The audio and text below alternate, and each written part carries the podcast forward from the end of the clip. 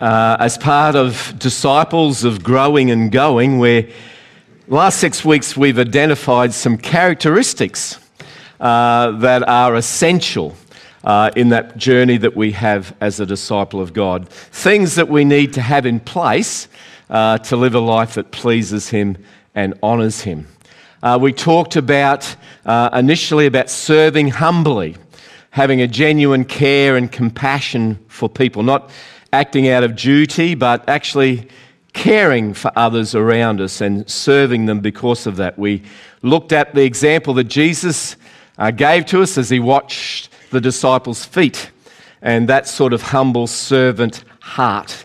Uh, we talked about how we should have a compassionate attitude to the poor and not necessarily those who are materially poor, or that, that's certainly part of the gospel, but that we would have compassion towards those who are spiritually bankrupt.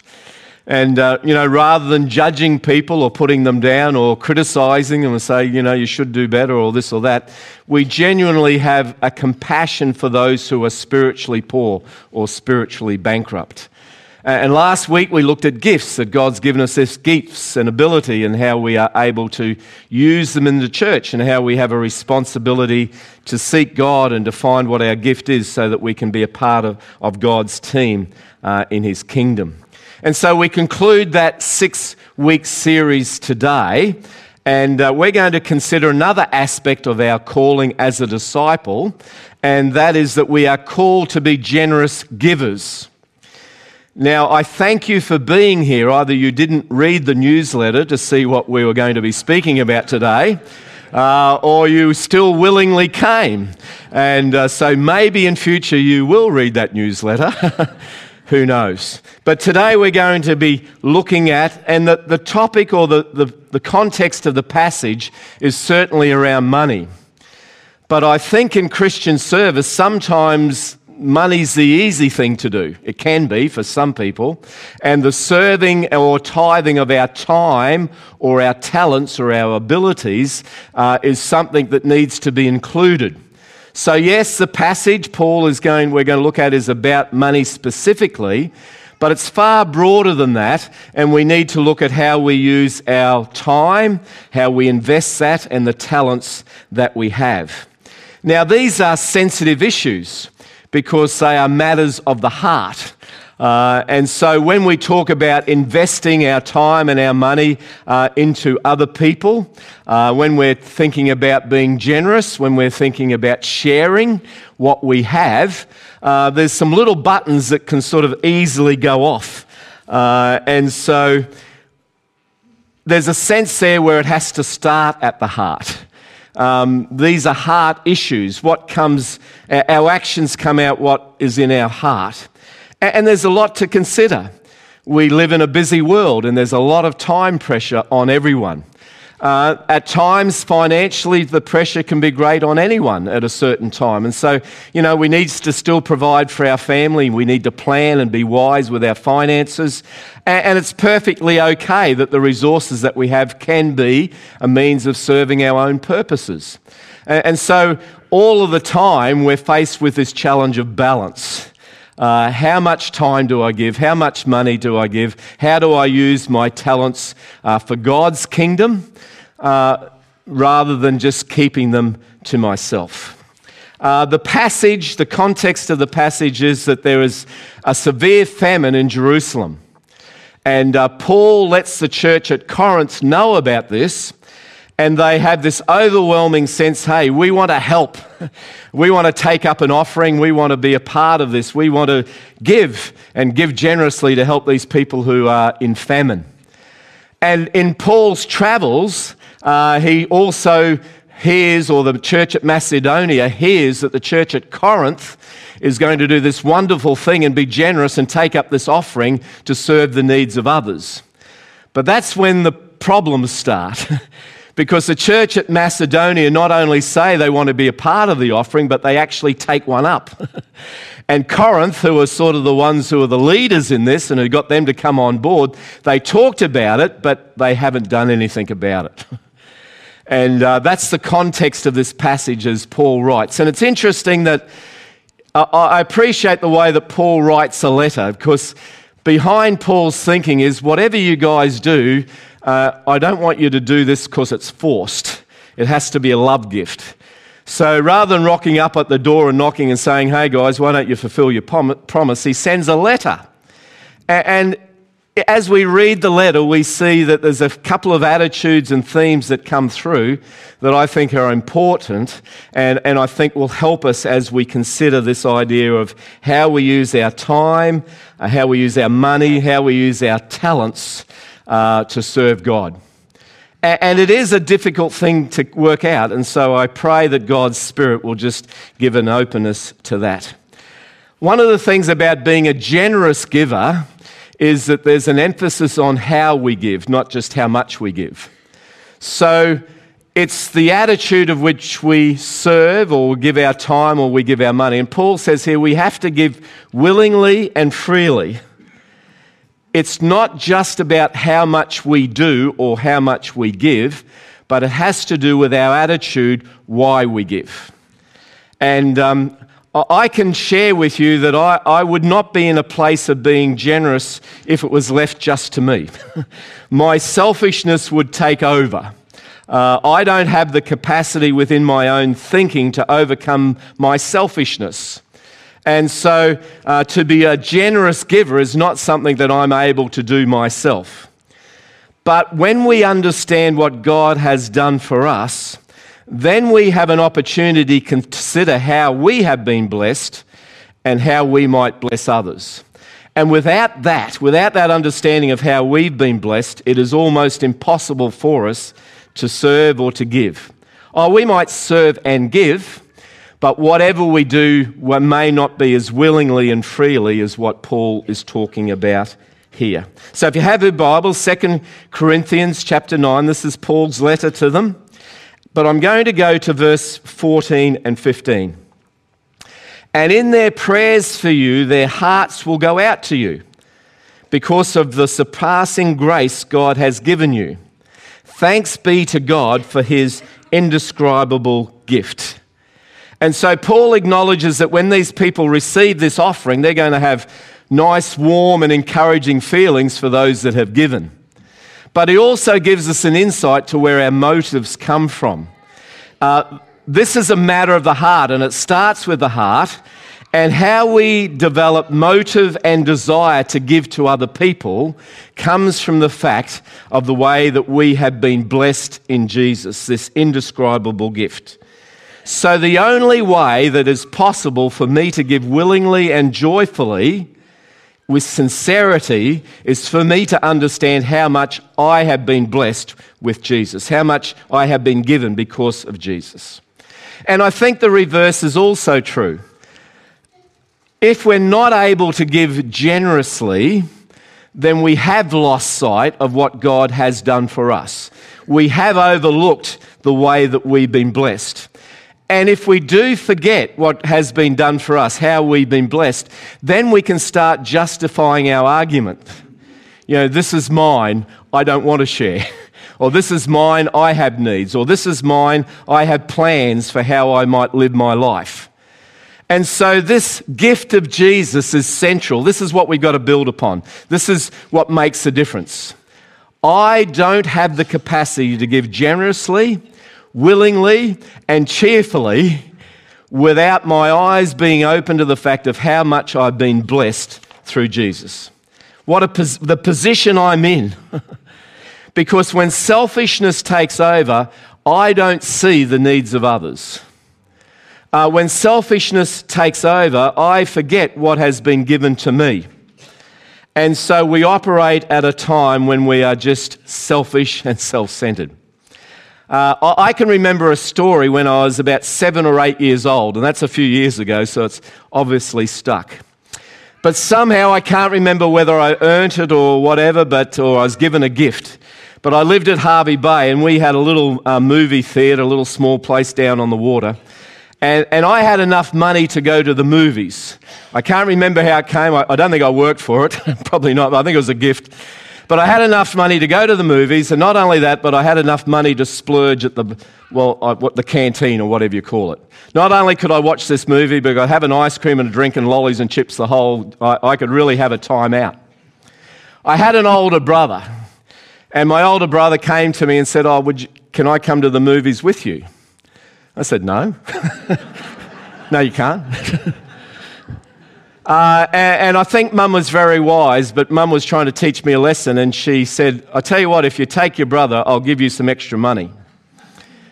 But she was wise enough to know that this was the decision I had that I had enough money to go to the movies and take my brother, but I didn't have enough money to go and take my brother and have a great time at, with the food and the drink and the lollies and the chips. So I said no. And mum was very wise. She didn't say much, but she must have known something was going on because um, th- this is the point that I want to get to. I'm sitting in the movies, eating chips and lolly and drinking drinks, miserable. It's over 50 years ago, but I can remember how miserable I felt. I couldn't enjoy what I thought would bring me pleasure because I denied the opportunity of being generous and giving to my brother. And this is the heart of it. This is the heart matter. At some point, when it comes to how much we serve, or how much we give, or how much we use our talents for others and for God's kingdom, we need to understand this is a matter of the heart and how we live lives that are content and fulfilled and satisfied. And how different it is from what the world says. Because when a selfish heart takes over, we don't see the needs of other people. But when a selfish heart takes over, we, we don't have the ability to move out of living a miserable life because we're not prepared to give to others. And when we consider this indescribable gift of Jesus, his love and his mercy and his grace, when we think about this potential that we have to overcome this selfishness that robs us of life and creates misery, we need to think about the, the starting point for us all is what has been done for me? What has been gifted to me? How am I blessed?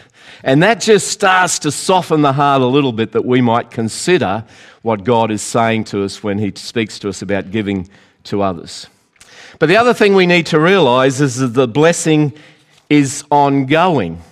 So it's not just the blessing that we receive initially of Jesus and new life, but God continues to bless us as we give generously. And God is able to make all grace abound to you so that in all things, at all times, having all that you need, you'll abound in every good work. As it is written, He has scattered abroad the gifts to His poor, His righteousness endures forever. Now, He who supplies seed to the sower and bread for food will also supply and increase your store of seed and will enlarge the harvest of your righteousness. You will be made rich in every way so that you can be generous on every occasion. And through us, your generosity will result in thanksgiving to God. So, Paul wants us to think about a number of things here. But when we give generously, we will indeed be blessed. As we give to others, we will receive blessing. Generous giving, if you want to sum it up, is the people in need are blessed, God is blessed, His name's lifted up, and we're blessed. And Paul is giving an insight here into how this works. Firstly, he says we'll have all that we need. There's this promise. If we are generous givers, we will have all that we need. We don't have to worry and panic that our, needs won't be met. But the other thing he says here, you'll keep being generous. You will be made rich in every way so that you can be generous on every occasion. This is not some weak, inconsistent statement, but this is a statement of faith that you'll be made rich in every way. Why? You'll be made rich so that you can be generous to others, so that you can generous in your giving. I've endeavoured to be faithful in tithing to God for many years. Uh, I cannot boast because I haven't always been as generous as I could have been, and I cannot boast because I haven't always been as joyful as I could have been. So I have no reason to boast. Yet I can boast in this you cannot, you can never outgive God. And I'm not suggesting in any way um, that we give or I expect to get back 10 times or 100 times over. In fact, I think we disqualify ourselves from any blessing whenever we give with a view of, oh, I'm going to get back. Our heart has to be pure. The only way we can be blessed is to give because we want to give without thinking about what's going to come back to us. So I can testify over many years that Kath and I have enjoyed many, many blessings, many financial windfalls, uh, things that have unexpected that God has just blessed us with. Uh, some years ago, we were investing in houses and uh, doing various things. And I can remember this particular time where we had our heart set on a piece of land that we're going to build a house on. Uh, and for some reason, it, the doors just kept closing and closing, and we couldn't sort of figure it out. And then out of the blue, totally out of the blue, this block of land wasn't even advertised, wasn't even on the market, wasn't even anything. It just came, to, just one of those things, right time, right place. and I can just share with you, looking back in the comparison, that this, this was a far more fruitful blessing than what we had hoped to do. but there's one thing that we're perfect aware, and, and there's a lot of detail, but Kath and I were convinced that this was simply a gift from God. It's not what we sought after, it's not what we were intending, and he sort of came in and worked it, and there was some blessing that came about that. So I can't boast in my giving. I've faithfully tried to tithe over many, many years, but I can boast in this. You can never outgive God. Now, we'll never be rich, but I can tell you we have been blessed over and over again. Over and over again. Yes, the key is our motive. If we give to receive back, I think we disqualify ourselves. I don't think there's any blessing. But God's nature is that as we give generously to others, He blesses us back. This service that you perform is not only supplying the needs of God's people, but is also overflowing in many expressions of thanks to God. Giving is a significant and important part of our worship. How much we give, we're going to talk about that at the late, later. But I can assure you that when we give generously, it is a significant part of our worship to God. And one of the reasons that it is, is because the Bible instructs us to give to God first. And that's a significant principle because what it means is you decide in your heart what you're going to give and you give it, and then you live your life and you use your resources with what's left. It's giving priority to God. But sometimes what we can do is we can think about all that's happening and all our needs and what's going on, and then, oh, is there anything left? Maybe I'll give that to God. So when you give first to God, it's a huge step of faith. you are saying, God, you are worthy of my best, and I give to you first. I acknowledge and worship you in that way, and I am prepared to make my resources with what's left. It's a powerful expression of faith. The other reason giving of our time and our money and our talents is worship is it's saying an important thing God, you bring all that I need, not things or stuff. In other words, it's saying, God, as I invest in you, as I invest in your ways, I'm saying you are enough. I give to you first. I acknowledge you. You are enough. It's a, it's a, a sincere act of worship when we give. It's saying, God, I can trust you that the joy of giving is greater than the pleasure that I seek in using my money selfishly. God, I trust you that the joy of giving is greater than holding on to my time and my talents for my purposes rather than for God's church. And God, I trust you that by giving generously, I will be set free from the slave to seek pleasure.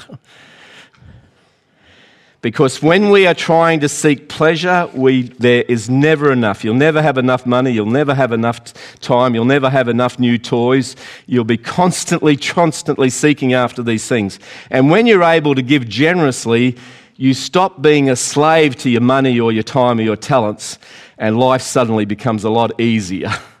and far more pleasant. Verse 13 tells us that giving is also a part of our going. as disciples. Because of the service by which you have proved yourselves, men will praise you for the obedience that accompanies your confession of the gospel of Christ and for your generosity in sharing with them and with everyone else. We are blessed as we give because our gift is an expression of the gospel of Christ. So, Paul makes it very clear. He talks about the fact that Christian teachers are worthy of their wage. Uh, he talks about the way that um, we share in a partnership with missionaries. And, so, what Paul is saying here, uh, and he has it firsthand because the church at Philippi had supported him as a missionary for over a decade. And he was saying, The things that I have achieved, the things that we've been able to do, the things that God has been doing through me, you are a partner to that. And so, going as a, uh, as a disciple, sometimes by serving God with our time and our money and our talents, we enter into a partnership with everything that God's doing. So, as people come to faith through various ministries, we're a partnership of that, we're part of it. And so, it's a part of our worship, it's a part of our going, it's a partnership of faith. Well, I suppose you're probably getting to the point where you're waiting for me to say, well, how much do we give? How much is enough? How can we have an understanding of what is expected of us? And I think it's important to understand, go back to the context here. He says, I don't want you to give out of compulsion, I want you to give freely uh, and willingly. But what he's really challenging him here is look, you guys, you're the ones that stepped up and said, We want to give an offering. And you've come before God uh, and said that, just do it. In other words, just keep your word. And I think that's the tone of this. This is not up to me to sort of talk about how much you should give in time or money or talents. But when you are with God, and when you think about the needs of others, when you think about what He's done, when you think about being in partnership of the kingdom and the partnership of the gospel, when you come to a place where God speaks and you feel, yes, this is what I should do, just do it. Don't hold off uh, have the faith to see it through and to understand those things. I think in over 20 years of being the pastor here, I think I've spoken directly about money about five times.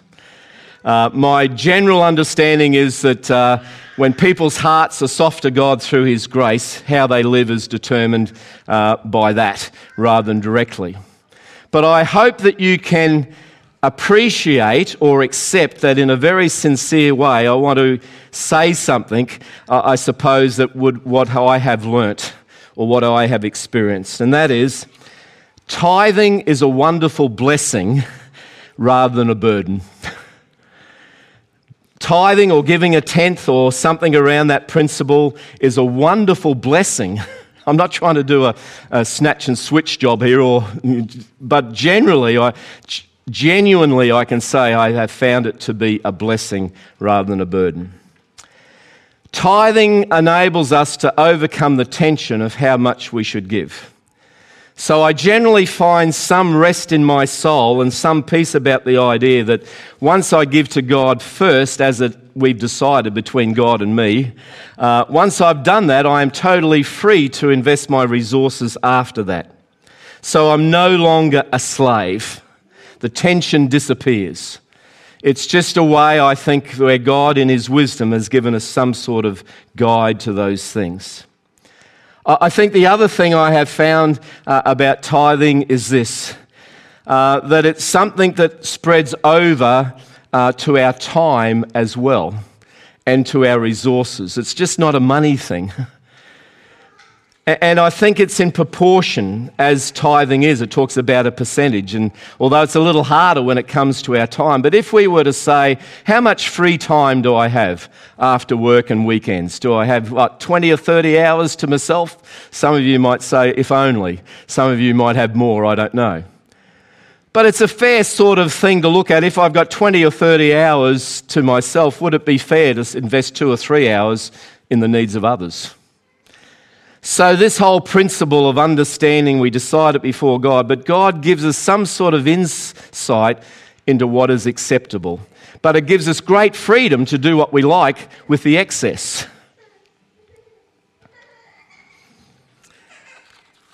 I think once our basic needs are covered, I think how we know how what we do with the rest comes with an attitude check. Are we free to buy a new car? Are we free to go on a big holiday? Are we free to buy all the latest technology? Of course we are. If there's a sense where it's in proportion to what we give and serve and help others. While I'm going, I might as well just keep laying it out there, and I can see tension building. Generous giving is giving when it's a sacrifice. Uh, otherwise, it has little value, and we saw that in the little video. It, it has to hurt a little bit. But if you are living with excess, uh, then there's a sense where you proportionally think about values and think what's being done and the needs of others and all those things. If you have no excess, if it's really tight, if things are difficult and you're just managing to get by, then I want to encourage you any gift at all is pleasing to God. So we're not locked into an amount, we're locked into an attitude of our heart. But when we have these moments, and they don't happen all that often, but when we have that moment where we are placed in a position to really consider our giving of our time or our money, Whatever God's Spirit is saying to you now, whatever comes to your mind, whatever God confirms is what He wants you to do, and you agree, Paul would just say, just do it. It's not about the amount, it's about the attitude, it's about the commitment, it's about, it's about doing what we promise to do. And so when Paul spoke to those at Corinth, he understood the freedom that they would have if they were able to give generously to others. It has been my experience, and I think the experience of others, there is great freedom and great blessing in having a conversation with God, being open with Him, not justifying the decisions, but willing to give to Him first as it has been agreed, and then trusting Him for life for the rest. There'll be great blessing as we do that. Let's pray.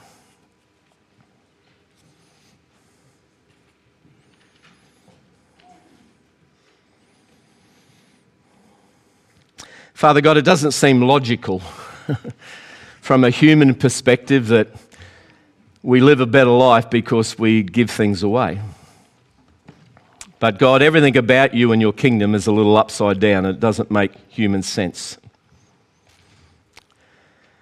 But God, I do remember some 50 years later that if our heart's not right, it doesn't matter what we have, we're never going to enjoy it. And you taught me a really important lesson back then that um, our time and our money and our talents are not our own just to do as we want. We think that's the bestest life. We think if we just do everything for ourselves and not share, then we'll have the best life. But in fact, it's just the opposite. we actually become slaves to our money and slaves to our time. We're, we're working for them. And in your wisdom, you set us free. You laid down the example of giving us this indescribable gift in the one called Jesus. You asked us to consider the needs of others. And you said, Look, if the heart is right, then I will bless you. You'll always have enough. You'll have freedom in your living to enjoy life. But the needs of people will be met. So I'm going to ask, would you make your response just as I need to? Between you and God, but whatever God says or speaks or you agree on or settle on, whatever the language you want to use, Paul would just say, just honor that. Because when we give generously, it's a wonderful gift of worship, a wonderful gift that blesses us, blesses others, and blesses God.